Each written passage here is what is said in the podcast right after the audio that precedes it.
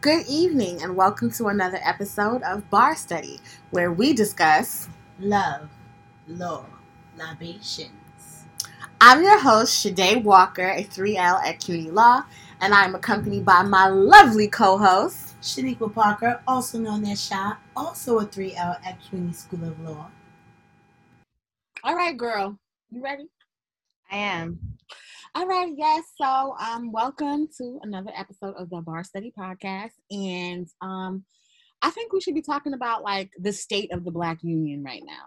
With elections coming up, I just think, you know, this is what's on our agenda, this is what's on my agenda, this is what's important to me. There's that. And where's your drink?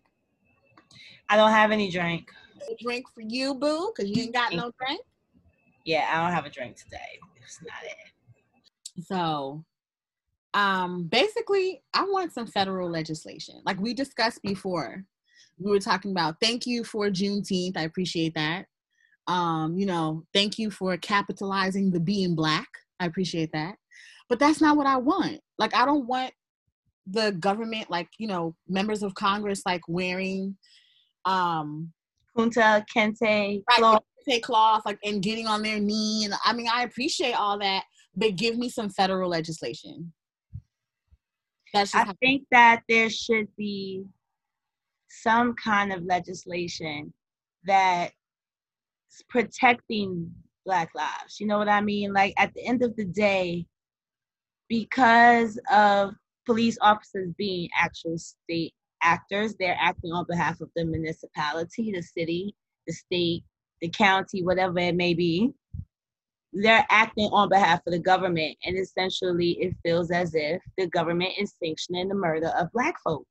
Right, because that's what we're watching. We're literally watching state-sanctioned executions. Because when you put on that uniform, you're an officer of the law.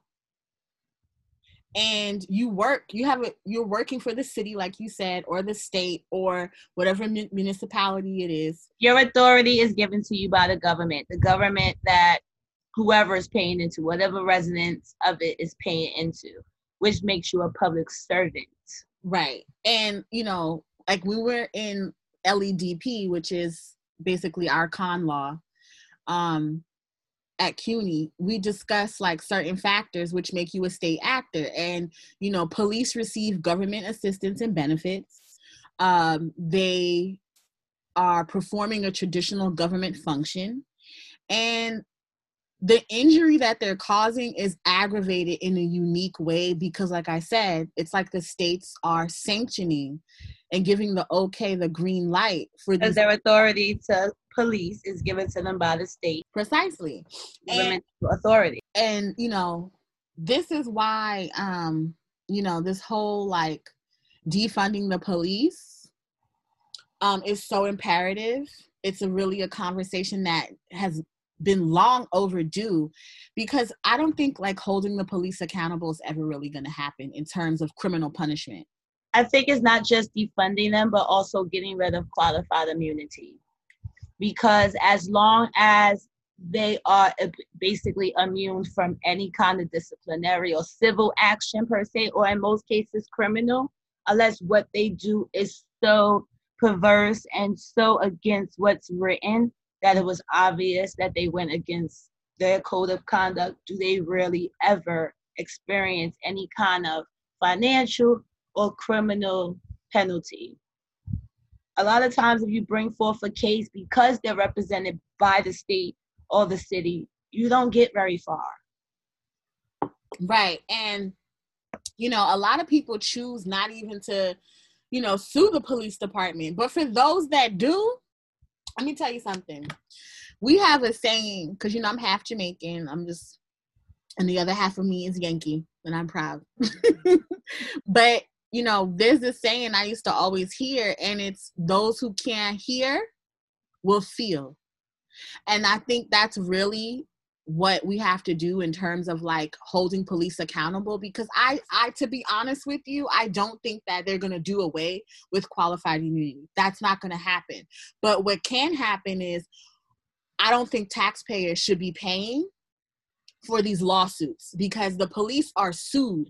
Like, a lot of times there is no criminal accountability, but there is civil. You know, we have these lawsuits. And I did some research, girl. And according to the Daily News, there was an article published in April of 2019, and it stated that New York City taxpayers spent a whopping $230 million to pay off 6,472 lawsuits against the NYPD. And so this was published in 2019. So when is all the more reason to get rid of it, because let's be real, as a city who's crying broke or close to broke, we can't keep paying for these police officers' misconduct. And not just us. Almost every city in America is set up like that.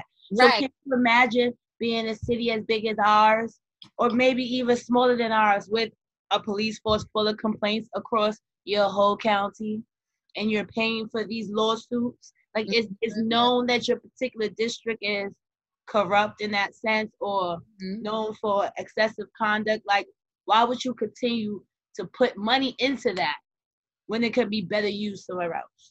Right. And then the year before that, girl, New York City taxpayers paid $335 million in lawsuits against the police department. And, you know, most people aren't even following the lawsuit. Some people just say, you know, I'm going to let it go. The case was dropped against me. I'll just let it go. You know, and those are only for the people who are actually pursuing a lawsuit. So, you have to keep in mind, though, if a judge is on, because keep in mind, no matter what we may think, a lot of times they do err on the side of law enforcement.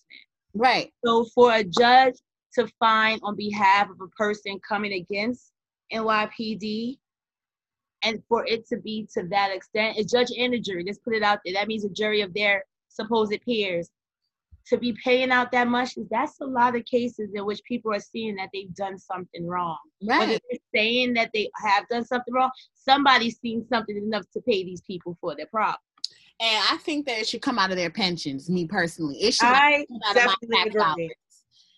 If you open up your check as a retired police officer and your pension is a lot lower than you thought it was going to be, you have your fellow officers to thank for that. Because I do not feel that New York City taxpayers should be shelling out $230 million one year, $335 million another year, because that's why we're saying defund the police. Why do we have to pay for that? You pay for it out of your own money, out of your pocket. You already hear them saying that they're underpaid and they don't have enough. Listen, you guys receive training. You guys get a lot of federal money, because what people don't know, the NYPD gets more money than a lot of other police stations and departments, because we do a lot of security, homeland security. Our officers go out across the country and around the world and train people. NYPD gets paid for that. They don't do it for free. There's a lot of money that comes into NYPD from a lot of places that I don't think of the average New Yorker understands. And it can't not just be for NYPD. It has to be a bunch of other police departments like that as well.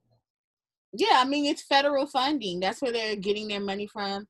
They're getting it like from the state budget. But I tell you one thing, you don't need to get your money from my pockets, because I'm not paying your bill after you brutalize somebody, after you use excessive force on somebody, after you wrongfully arrest somebody. New Yorkers shouldn't have to pay for that. It can be allocated to other things, like helping people with mental health issues, bringing back some programs into our New York City schools. That money can be used for something else. Fixing these damn potholes, how about that? Okay? Because I'm tired of the shit shaking my uterus. Or how about opening up the community centers that they closed, because there are barely any more paths, police athletic leagues open. How about investing that money back in there? Instead of into the active crime unit. Speaking of these state-sanctioned executions of Black people, I'm really starting to wonder, like, if we're going to survive another 400 years. Like, we've literally been on attack since we stepped foot onto this continent. Like, since 1619, they have been trying to murder us, rape us, lynch us, trying to break our spirit. Like, we've been under attack for the past 401 years. The goal is to control us. because they fear us. And it's not that they're angry toward us, it's that they honestly fear us. And I can see why. I mean, after, like you said, 400 years, there's a resiliency in us. Like I said, that at the end of the day, eventually they understood what they've done over the years, regardless of how they may see it. People can take but so much, regardless of who you may be. And eventually, Black people and people of color are going to be like, you know what? Fuck this shit. I'm already at this point. You see, like, fuck that shit. Like, and so it every day more of us get to that point, and I don't think that they're prepared for that. I honestly and truthfully feel like they should just put us on the endangered species list. Like, bitch, just put me on the list and tax and fine and jail anybody who's fucking with me and my precious ass life. That's how I feel. Like, when we're sitting here protesting, saying Black Lives Matter, and people really got the nerve to have a counter protest and talk about blue lives and all lives, bitch, when I say save the koalas, I don't hear no back talk. Okay, when I'm out here talking about save the elephants, I'm not hearing no back talk. So treat it the same way. Like, my life is endangered. You can't shoot bald eagles. Well, don't shoot me, bitch. That's like, at this point, I mean, it's a fantasy of mine, which I know would not happen. But I feel like we need to be protected because our lives are precious and we are out here dying. Whether it's COVID-19 taking us out, lack of adequate medical care taking us out, women dying during childbirth, that's taking us out. And now we got what we've always had, police and trigger happy people trying to kill us. It's just that right now we have the access to everything instantaneously. So that having that instantaneous access, like, you can literally record everything. Everything is at your fingertip. I don't think it's more. I think it's just that now we're just more aware of how frequently it happens. Because based on statistics I've seen, police have been increasingly killing people, unarmed people, Black, white, Hispanic, it doesn't matter, at increasingly high rates over the last 15 years. Yes, they kill Black people more often than white people. And unfortunately, there's not much we can do about that at this point, other than what we're trying to do is bring awareness to it, because they'll continue to lie about it. They're going to continue to dismiss it. And it's justify their actions. Yeah, at all times. It's like, well, you should have complied. Police are not executioner, judge, jury. And their job is to enforce law and order. Unfortunately, they are tasked to enforce the law they don't really understand. But at the end of the day, they aren't the ones who decide who lives and who dies. It cannot always be an issue of, I fear for my life, because you receive adequate training, right? Girl, I don't know the answers to all of the questions out there. But what I do know is that I'm tired. I'm sick and tired of being tired. It's ridiculous. It's redundant. I'm just over it. Like, just over it. It's got to the point, I don't even explain anymore. I'm just like, whatever, have your thoughts. Because the reality is that in having these conversations in person, on Facebook, at work, over the phone, it doesn't matter. Most of these conversations end with someone's expectation of you explaining the plight of being a Black person. Mm-hmm. And I am not here for your oppression fetish, okay? I am not here to educate you on what it is to feel like me, because you don't really want to know, because you can easily find that out. Mm-hmm. I'm not here to try to get you to see me as human, because you already made a decision on how you would see me. However, I want you to keep that same energy when I treat you as such. We got to stop turning that other cheek. We got to stop trying to go high when they go low, because all that's doing is bringing us down. Like, we are exhausted as a people. We are tired. And again, like I said, I do not know all the answers. I'm not going to sit here and profess that I do. Some people, you know, advocate for the nonviolent approach. You know, some people are burning down police stations. And being a combination of everything, okay? Yeah, to me, honestly, I can't tell you what's working and what's not. But what I can say is, you know, some shit is necessary. You know, I'm not saying that I'm going to advocate for riots and violence and the destruction of property, but at the same token, if that's what gets your fucking attention, hey, and like you said, people already have their opinions formulated, right? So absolutely. If I were to be at a peaceful protest, you would still say that we're criminals, we're rioters, we're violent. You would still say that regardless.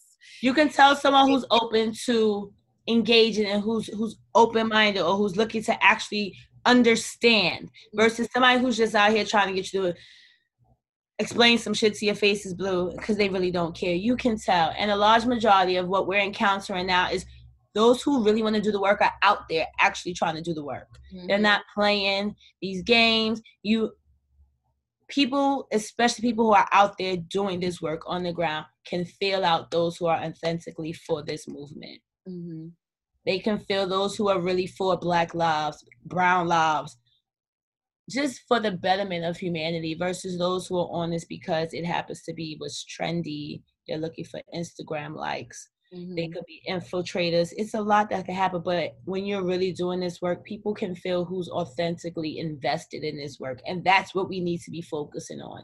Those people who are authentically invested in this work. And Black Lives Matter. So let's invest in these Black lives, okay? You know, we're just going to go into discussions about, you know, specific things such as, you know, Black families. Some people like Shah don't believe in marriage. I just think there's a better way of us being a familiar unit rather than partaking in this fucked up society's idea of what a family unit is. Mm-hmm. And I can agree. I can say that I've been educated because I do like the institution of marriage and I agree with it. It's for me. Like, that's what I want. Mm-hmm. But it's not for everybody. It's not a one-size-fits-all approach. But I think the most important thing to take away from having a conversation about the Black family is I think that you're stronger together. We're stronger in numbers. You are able to pool resources. You don't have to marry your partner or whoever you created your children with. It takes a village to raise a child. Just keep in mind, when we say the Black family unit, we aren't necessarily like our other counterparts. Well, we are actually like a lot of our other ethnic counterparts in where we have multi-generational households sometimes. We have grandma in the house, an uncle in the house, mom, dad, baby cousin. We have family members that usually live nearby, close by. Mm-hmm. So you don't have to just think about the family as just the person that you made a child with. Your family, it can be what you make it. Your best friend could be like an aunt to that child and a sister to you. Family is what you make it. I just think we need to focus more on creating a familiar bond with who we choose to have as family versus worrying about, that's my husband, that's my wife, these are my children. I definitely advocate for a two-parent household, because it's beneficial to the child. And yes, I'm advocating for two parents coming together and pooling their resources, because if you do have parents who are separated and no longer together, you have to pay two mortgages, or you have to pay, you know, rent. Mm-hmm. You have to pay light bills, gas bills. So, you know, if you're in a separate residence, it takes away. But that's not everybody's situation. Some people are financially stable. They can afford to do it. It doesn't take anything away. So I have to try to keep an open mind when I think about that. Mm-hmm. But I will agree with you and say it's the familial structure, which is most important. Shout out to all the great Black dads out there, because there's a lot of you know, stereotypes. People want to label them as deadbeat, as though they're not good fathers. I love my daddy, period. I'm blessed to have two dads. I have my biological father, and I have my lovely stepdad who married my mother, so he gets props every year on Father's Day because he married my mama. I'm also lucky enough to have an awesome co-parent and my youngest son's father. He's basically been the dad to all the kids, all three of my children. And I want to shout him out. He's been a great co-parent and a great father figure for my kids, and I appreciate it. You know, you can still be a great dad even though you're not with the child's mother. It's a co-parent situation, because women be like, oh, I'm a single parent. Here's the thing. If the other parent is active in the child's life, you are not a single parent. You're a single woman who co-parents. You diminish the other parent. If you are a dad who has primary custody and the mom sees him on the week, you are a single man, okay, who co-parents. Don't diminish the other parent, because although they may not be in a home, they are active in a child's life. However, it is preferable that the child has two parents in the home for protection. That is correct. I'm just piggybacking off of Sade. I had the benefit of both parents in my life early on, and it wasn't until about 10 that my parents separated. So I understand the importance of having both parents in the home. Right. And then another thing that I'm going to touch on too, and you know, people may not agree with me, but I'm going to say what I'm going to say, because I feel like, yes, Black men need to treat us better. 100%, like, hands down, they need to treat us better. Like, literally, we do not have to be your sister, your daughter, your mother, or your aunt to get respect. Treat us better, period. Because if every Black man walks around saying, oh, I respect these people in my family and them only, guess what?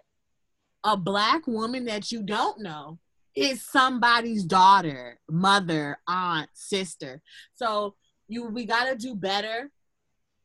And we have to see each other as a unit, as a people. And Black women, yes, we deserve better, but I think that as a people, we need to be gentler to each other. Absolutely. Like, I think J. Cole said that, like, we need to be, like to be gentle with each other.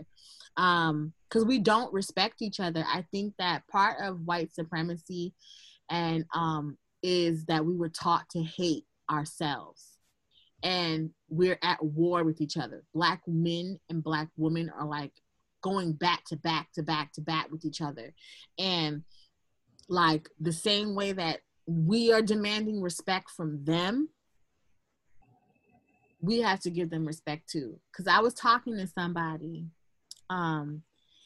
and they were like, oh, I'm babysitting my nephew, and you know, like, my nephew said the craziest thing, and I'm like, what did they say? And she's like, oh, he's a little boy, and he said that the Black man isn't shit, and that he isn't shit, and that he's going to grow up to not be shit. And he believed that because as a child, this is what he's hearing. Like, you know, going back to parenting, you know, mothers and fathers, you don't need to talk bad about the other parent. Exactly. Because the child will find out on their own. You know, my mother never talked bad about my dad in front of me, and my dad never allowed me to disrespect my mom in his presence. It was not allowed. And my parents were better off separate than together, and they were amazing co-parents.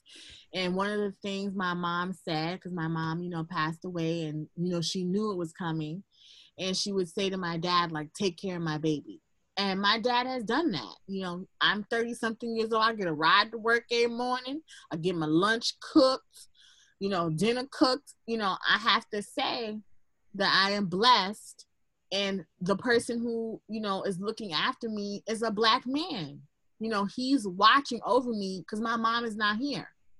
And so what I'm trying to say is, no one is perfect. We're not perfect. Let's stop holding on to old shit, and let's go on from today forward. Black women, stop calling Black men a dog. Stop saying they ain't shit. Stop saying you ain't never gonna be shit. Like, stop that.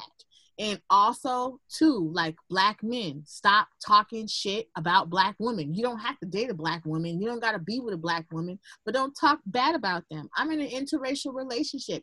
You think I'm going to talk bad about Black men in front of someone who is not part of my community? Like, well, mixed company?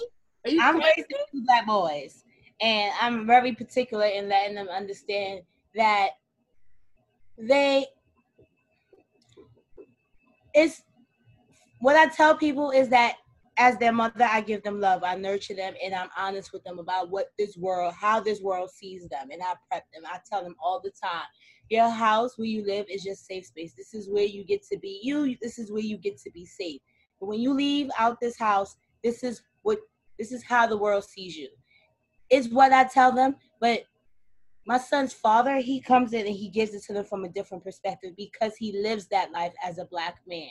And he reminds them every day that he would be nothing without the Black women in his life, his mother, his sisters, me, etc. It's to get them to understand that they have to be sure of themselves, and that comes from the home. It's for us to teach them to be sure of themselves, but to also prepare them for what life is gonna basically dish out to you. Yeah, it's a messed up situation, but the reality is that I'm who I am because I had my father in my life. Even though my parents didn't stay together, he was active when he could be active. There was times when he was absent, and I felt them times when he was absent. And that's part of the reason why I make it my business to ensure that my boys have that father figure, because it's something that I can't give them. It's a difference. Black man. A woman cannot be a man. She cannot teach you how to shave, because I tried to shave my chin and that was not working for me, and so I had to tweeze it. Okay, all right. Tweeze, ladies, tweeze. Do not use the creams on your chin. No. Shave your chin. Take your time. And while you watching the movie, just tweeze that shit. I'm just. Well, if necessary, just hit the threader up when you get your eyebrows done. Be like, can you hit my chin real quick? Okay, but I was in quarantine for 3 months with my chin. Okay. Back up, y'all. I'm just throwing it out there. I wasn't trying to be out here with the whiskers. Okay, no whiskers. Outside, open back up. Do what you gotta do. But while you home quarantine, break that tweezer out. But I digress. But seriously though. Black men, don't be Future. Don't be out here just making these babies and not making an effort to be in the baby's lives. Oh my God. You may not like her, but that baby didn't ask for y'all as parents. How many baby mamas does he have? Like 8? Listen, I don't have time to be counting his life. All I know is either he use a condom or get a vasectomy, because at this point, just stop. He should. And also, it's just like, stop coming in people. Like, stop. Like, you, like, get an IUD, you know, people. I have a bigger concern. Like, I work for the HIV/AIDS organization, and so it concerns me that you just out here just raw dogging these people. And ladies, you cannot leave the responsibility to them. This is your vagina, the only vagina you have. You don't get a new one. Only your outside gets bedazzled. Like, you can't fix the walls. So please protect yourself. If he's not going to do it, you protect yourself. There are female condoms. There's spermicide. There's the ring. There's the cup. There's the IUD, something. Because all I know is he needs to stop coming to people. But, like, again, shout out to the good dads. I want to dispel the myth, like, because Black fathers are here. They are showing up. They are active. Something. When you are a man and you have a daughter, that little girl got you wrapped around her finger. And it's been like that since 1986 with me and my daddy. I love that man. I picture LeBron slipped to get his hair did by his little mama. And she had a little play. Blow dry and everything. He would sit up there like that big 6'7" man he is on the floor, letting her play in his hair. That, my friends, is a girl dad. And trust me, that's right. There's girl dads out there. You know what I mean? That means the world to her. Yes, my dad has painted my toes. He tried to do it the wrong way. He didn't do it like top to bottom. I think he did it like top to side. He did it side to side, but he tried. You know, he tried. I appreciate that. That's a girl dad. You know what I mean? Like, I love my daddy, and shout out to all the great fathers out there, and keep doing you, and don't let society, like, paint a picture of who you are. And I want to tell something just, like, really quick, because I remember when, you know, words mean things. I just want to go back to that little boy, like, who, like, really believes, like, he ain't shit. Like, you are somebody. And a lot of people think that they ain't shit. And because they think they ain't shit, like, they've determined that you ain't shit. Like, I was watching Juice today, you know what I mean? With, you know, Tupac, what's his name, Omar Epps and shit. And I remember there's a scene where, like, Tupac is talking to Omar Epps in the hallway after he done killed Rodimus. No, not Rodimus. They killed Raheem. After he killed Raheem. And he's like, I ain't shit. I ain't never gonna be shit. And you ain't shit. And when I decide that you ain't shit, that's it. And I'm like, yo, that's how, like, a lot of us are walking around. And we are something. We are somebody. We're great people. I remember I seen, now that I tell this story, I tell it different. It was these two black kings on a train. And there was this young black girl being harassed or accosted by what looked like this homeless man on the train. I smelt him before I could see him. Like, I smelt him and he was just like, had a cup of coffee and he was all stinky and just like trying to harass people. And it was a young girl and she was like moving through the train, like trying to stay away from him. And again, these two black kings came from out of nowhere and they were like, yo, that's a fucking little girl. Like, that's a female, like back up away from her. 'Cause the man was like, trying to, like, you know, put his groin against her butt, and she was like moving through the train, and people saw this and nobody helped her. I saw it, but then it was like, what can I do, you know, as a woman? And thank God they were there that day. And I remember I was telling this story to a friend of mine, and I said, oh, these two thugs came through, was like, yo, what the fuck, that's a little girl, it's a female, back up off of her. Good about it. And I used the word thug. And my friend gathered me, my work wife, Monique, she gathered me. And she was like, okay, white woman. I was like, what you mean? You calling me a Karen? And she was like, thug is a negative word. Thug means that they have a criminal history, a criminal record. You don't know that they have a criminal record. They're just two dudes from the hood. They're just... Like, you remember that LL Cool J song, I need me around the way, girl. It might have been their day off. They might have been coming from the basketball for you. Name. Yeah, they just some hood dudes. It don't mean that they're criminals, so you have to be careful with your words. When I said thug, I put on this, I gave the air that they had a criminal record, and that's not accurate. They were from the hood, and they were actually two kings because they came through and they saw a young black girl being disrespected. She was unprotected, and she was neglected out there, and they came through and was like, back the fuck up off of her, and the motherfucker backed up. So I say that to say words mean something. And so when you're sitting there and you saying, oh, niggas ain't shit, deadbeat this, deadbeat that, like, little boys hear you and they think that I'm not gonna grow up to be shit. You know what I just thought about when you said that? So Cat Williams used to always say, you know how chicks be like, oh, I'm always getting with these ain't shit niggas. Mm-hmm. And niggas ain't shit. And you gotta remember, hold up, you the one picking these ain't shit niggas. That's right. So it's either you got ain't shit pussy or you got an ain't shit person. And so that's what I used to think about. So here's the thing. You attract what you put out. That's true. And so after a while, you got to stop blaming other people for the decisions that you make. Because you got to learn. It's a pattern at a certain point. It includes the decision you make as to the father or mother of your children. If you tend to pick selfish people, don't make a baby with a selfish person. They show you who they are. Yeah. And listen, I think, again, we need to be kinder to each other. You know, again, like, stop talking negative about each other. You're entitled to have a preference, but don't start talking shit about your own. That's a reflection of you. Absolutely. I love me some black men. And regardless of the bullshit that they be out here doing, as I said, They do stupid shit, and I'll be the first one to tell you that does not get my pussy wet. I'm sorry. I don't find that attractive at all.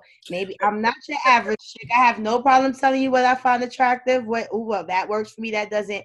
I don't have a problem telling you that. It may not work for everyone, but we have to really start being clear on what we will accept and what we won't accept, and do it in a way in which you want. Treat others how you want to be treated. Exactly. Do unto others as you will have them do unto you. Because if you don't want me to hit you in the face with a skateboard, don't be running around here hitting bitches in the face with a skateboard. Don't do it. Right. Don't throw me in a dumpster. Don't be out here complaining about how black women ain't shit. And the person that raised you is a black woman. Do you know what that sounds like? It's self-hate. Again, that's a product of white supremacy. Regardless of how you grew up, black people, I want you to understand this. Regardless, but you have the power to change. You do have the power to change it from today forward. You are in charge of your actions. But keep in mind, we are resilient. We are a resilient people. Regardless of the narrative they put out there that we're lazy, that we're out here protesting for nothing, black on black crime, any of that shit that they throw out there, keep in mind, black people, we are resilient. We are... African Americans are unique in the sense that we had everything that we were taken away. We created a culture. We still created who we are. It's something that's extremely unique. Don't let them take that away from you. And across the diaspora, that's true. Because, for any of us, whether we're in the motherland in Africa or all across the Caribbean, South America, Central America, North America, wherever we are, Europe, we're all over the planet and we're still here. And especially to African Americans who've been here since 1619, they've been trying to fucking kill us, beat us, degrade us, erase us off the fucking planet. And we're still here in 2020. So that's 401 years. You ain't got rid of us. You ain't gonna get rid of us. Period. They're listening to us. They are for real listening to us. This is the time now. We got to go out there. We got to get those votes. We got to put our money back into our communities. We got to start teaching our children the history they don't teach our children. This was the time during this remote learning. And my son learned some things that they don't teach in school. And shout out to you for doing that. And other people. Listen, it was people that posted up on the Facebook, on the internet, and I was able to pull it up. It was like, you know what? I remember learning that. And then asked him if he learned it. No. So now you get to learn it. Right. It's expanding it. Expanding the knowledge. Just sharing. And I'm just going into the black vote and they say that we're actually on the cusp of losing the vote. Just because, as you know, it's been a war on us since 1619. So they're locking up our men. They're killing us out here. A lot of us, the millennials, we're having children later on in life. We're getting married later on in life. So we're not reproducing at a rate that's matching the deaths. And so we need to be really cautious of that. Because they're shipping our men away. They're killing us.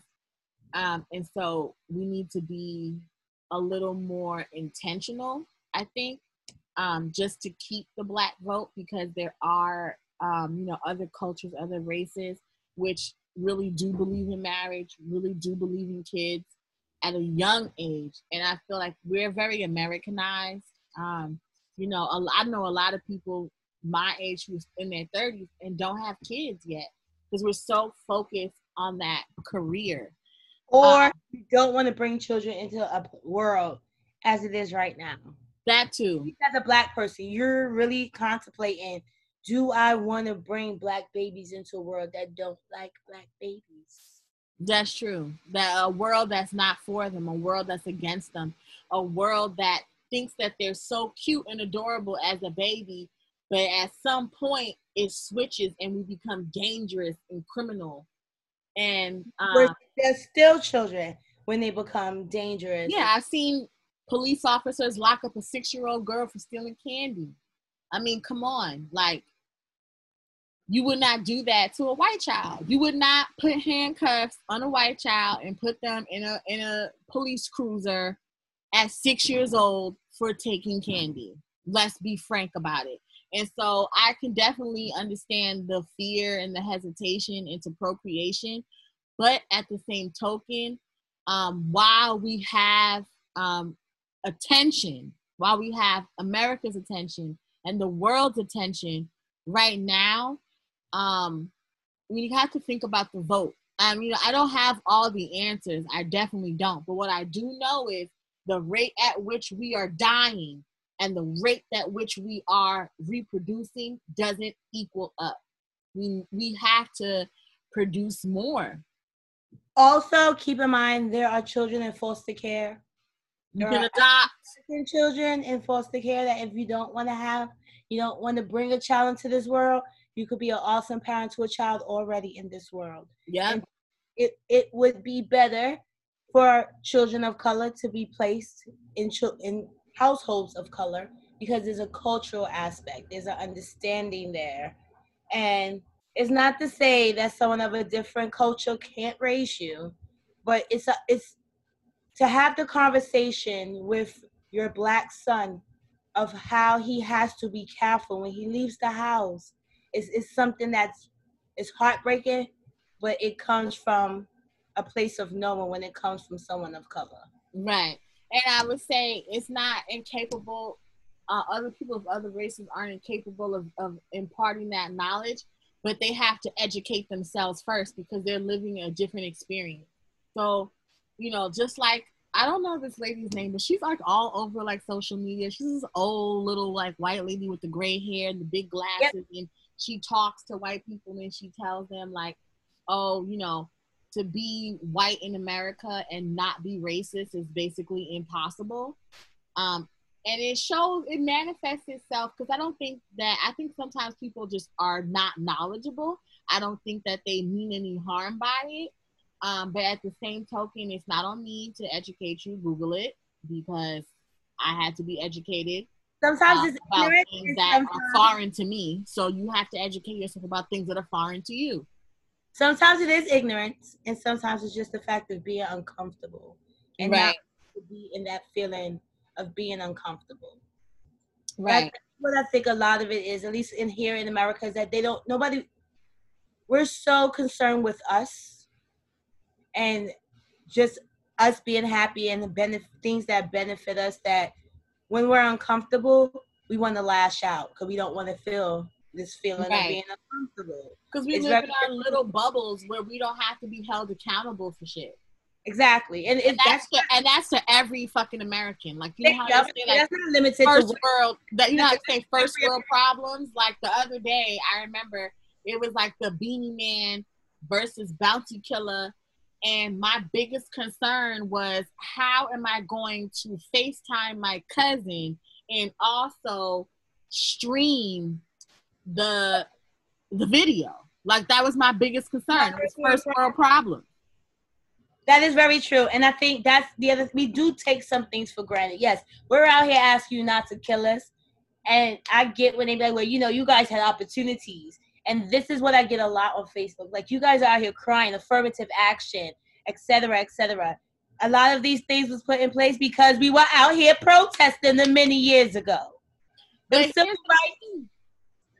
civil rights rules, the affirmative action, the America not being able to discriminate on the federal level, the fact that even though they still redline us when it comes to housing, you cannot put no blacks allowed in a housing ad because we marched in the goddamn streets. Voting. Take your ass out there and fucking vote. If y'all fucking vote for Kanye, I will personally come find you.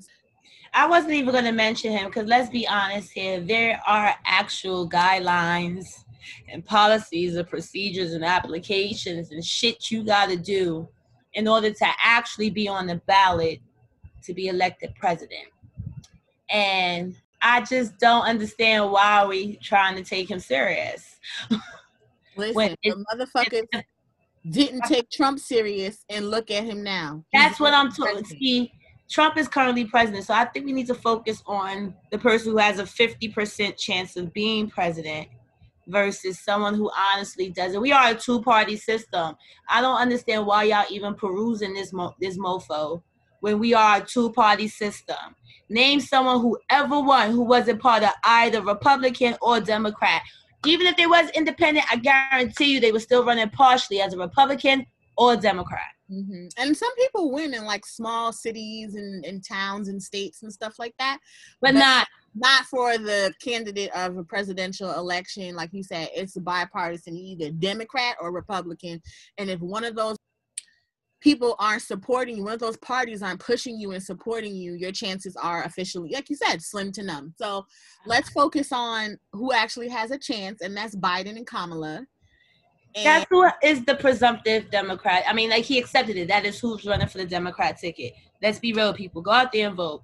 Don't do that bullshit y'all did last time. And then also, like, let's not be divisive and, like, start tearing Kamala apart. She is what we got. I don't agree with her past as a prosecutor.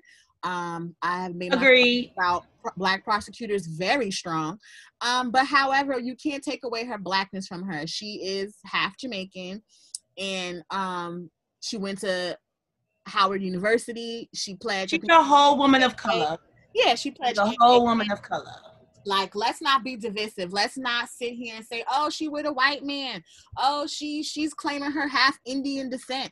Okay, how many black people used to run around here back in the day talking about they got Indian, they got Native American in their family? How many black people used to do that bullshit? The reality is that gotta drop. These are your options. You have Trump and Terminator 2, and you have Biden and Kamala. These are your options, y'all. Kanye is not on the list. These little tiny people we hear nothing of. You don't hear anybody else. Stop.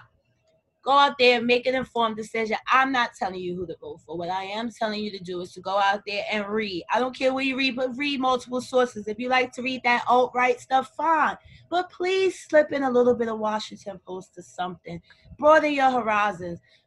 Click links about where these candidates have come from. I mean, search the background. Everything's now readily available on the internet. Do your own research. Don't allow the media, your friends, etc., just throw something at you and say, this is why you should vote for this person. Do your research. Also, know what it is that you're looking for, what your platform is, because I'm tired of being lumped into a whole sum of, you're a Democrat, like, because I'm black? Is that it? They're black Republicans, girl. They rich, and they don't want to fucking be taxed. And that's why they're Republicans, because the laws and taxation benefit them.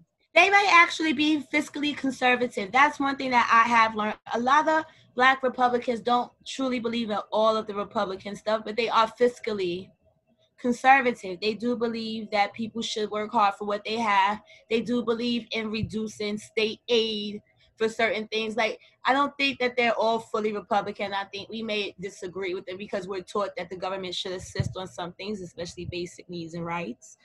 You know, some of them are straight coons also. Yes, that is true. But there are some who are, in a sense, fiscally responsible or fiscally conservative, as they like to say, and it kind of aligns with how Republicans like to limit government funding for things that aren't big business. Well, speaking of limiting government funding, defund the police.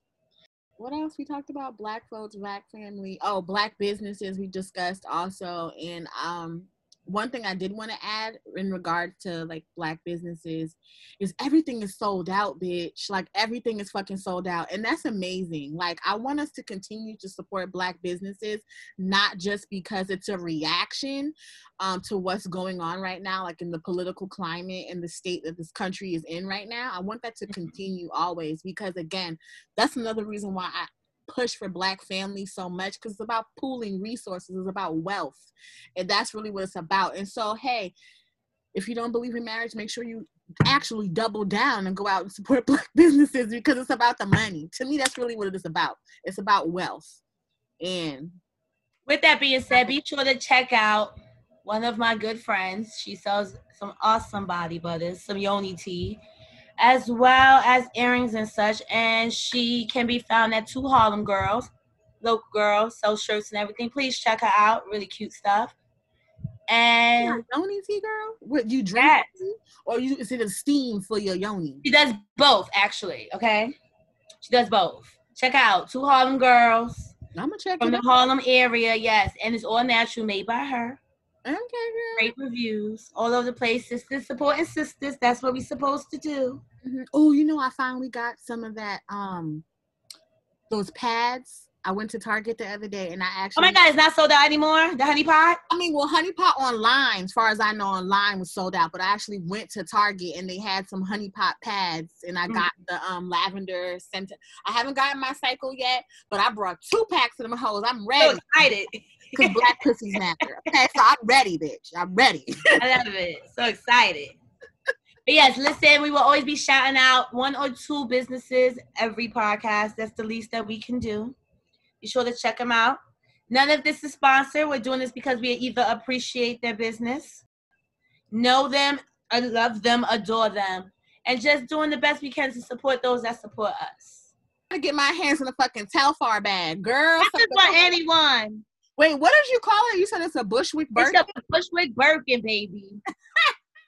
That's actually for our culture. Like, fuck a Birkin, that's the bag. It's affordable, yes. It may be a little more than $200, but it's affordable. It's made here in New York City by one of New York City's own brown people. We got to put the love out there. We got to. Girl, I got my eye on the chrome mini Telfar bag. I already got shoes to go with it. I could envision myself in a sexy little slit dress with my mini bag and my high heel chrome heels. I'm ready, girl. When I want an oxblood one. Oh, I'll deal with a black one. I probably want a really, really big one. You want the big bag. That shit is huge, girl. I think I could put Tom Tom in that shit. That shit is huge. I think it's just the most, it's like, it'll put everything we ever need as a lawyer in that bag, girl, and gym clothes. You could put a whole felony file in that bag. But you be stylish going up in that courthouse, baby. And if y'all don't know about felony cases, like usually it takes about a year to 2 years for a felony case to go to trial, and the file is like immense. Like, it's humongous. So if you could fit a couple felony case files in there. So can your shoulders handle it, though? Can your shoulders handle it? Also, I'm not fucking up my bag. I mean, but I've seen that they've been having some, pre-sales, and they'll, if you're following Telfar on Instagram, they let you know what color, what size is going to be up on the website for sale. So... I've never been the type of person, even when Jordans came out, I was never the type of person, but I really do be on Instagram looking like, okay, all right, come on, just one drop. Mm-hmm. I can't wait for that. Now I got some money, give me that one drop. And this is what I'm saying, it's so hard. I'm trying to save, girl, I got dreams, and yeah, that's hard. It's hard not to buy these fly-ass, like, coats and shit. You gotta be fiscally conservative.